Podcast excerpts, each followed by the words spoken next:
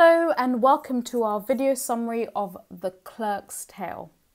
This is part of our Canterbury Tales video series where we look at each of the 24 stories written in the Canterbury Tales by Geoffrey Chaucer.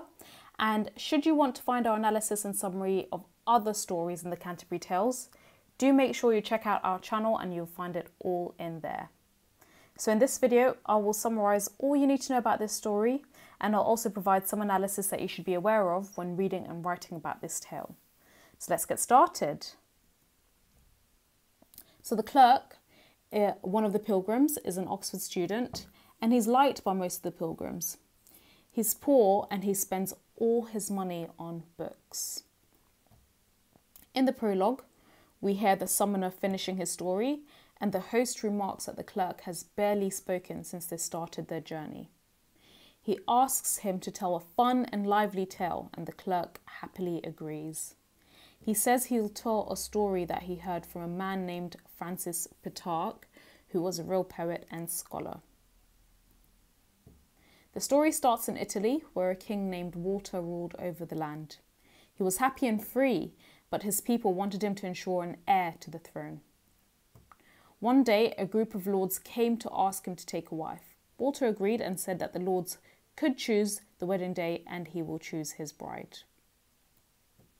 The day of the wedding is now fast approaching. There's a poor man, Janicula, who has a daughter, Griselda, who live near the palace. Walter has seen her in passing and asks Janicula to permission to marry her. He agrees. Walter then asks Griselda and tells her that if they marry, she must promise to obey him always, and she agrees to this. They marry and soon have a daughter. The king decides to test his wife's loyalty. He tells her that someone is going to come and take their daughter, and in hopes that this does not change her love for him. She assures him that it will not. And sure enough, a courier comes and takes the child, and she says nothing. Four years later, and they have a son. And Walter decides to test his wife again and tells her that their son will also be taken.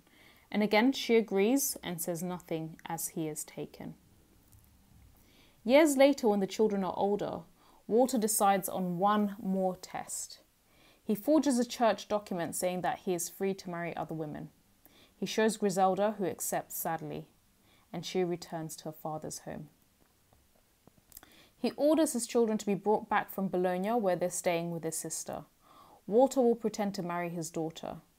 Griselda helps with the preparations with no idea that the girl she's helping is actually her own daughter. Walter confesses to her, saying that these are her own children, and he praises how she handled all his tests and they live the rest of their lives happily. And when Walter dies, his son takes the throne, and that ends this part of the story. So this story is an example of a very simple but a very good story. Uh, the other tales have all dealt with very serious topics and they have very complex lessons and messages, but this story is very simple and easy. It's in response to the wife of Bath's story, and while she talked about women having power over their husbands, this story talks about men having power over their wives. So that's it for now. If you found this video useful, do give us a thumbs up and please do subscribe to our channel for more educational videos and free revision sheets. Thank you so much for listening.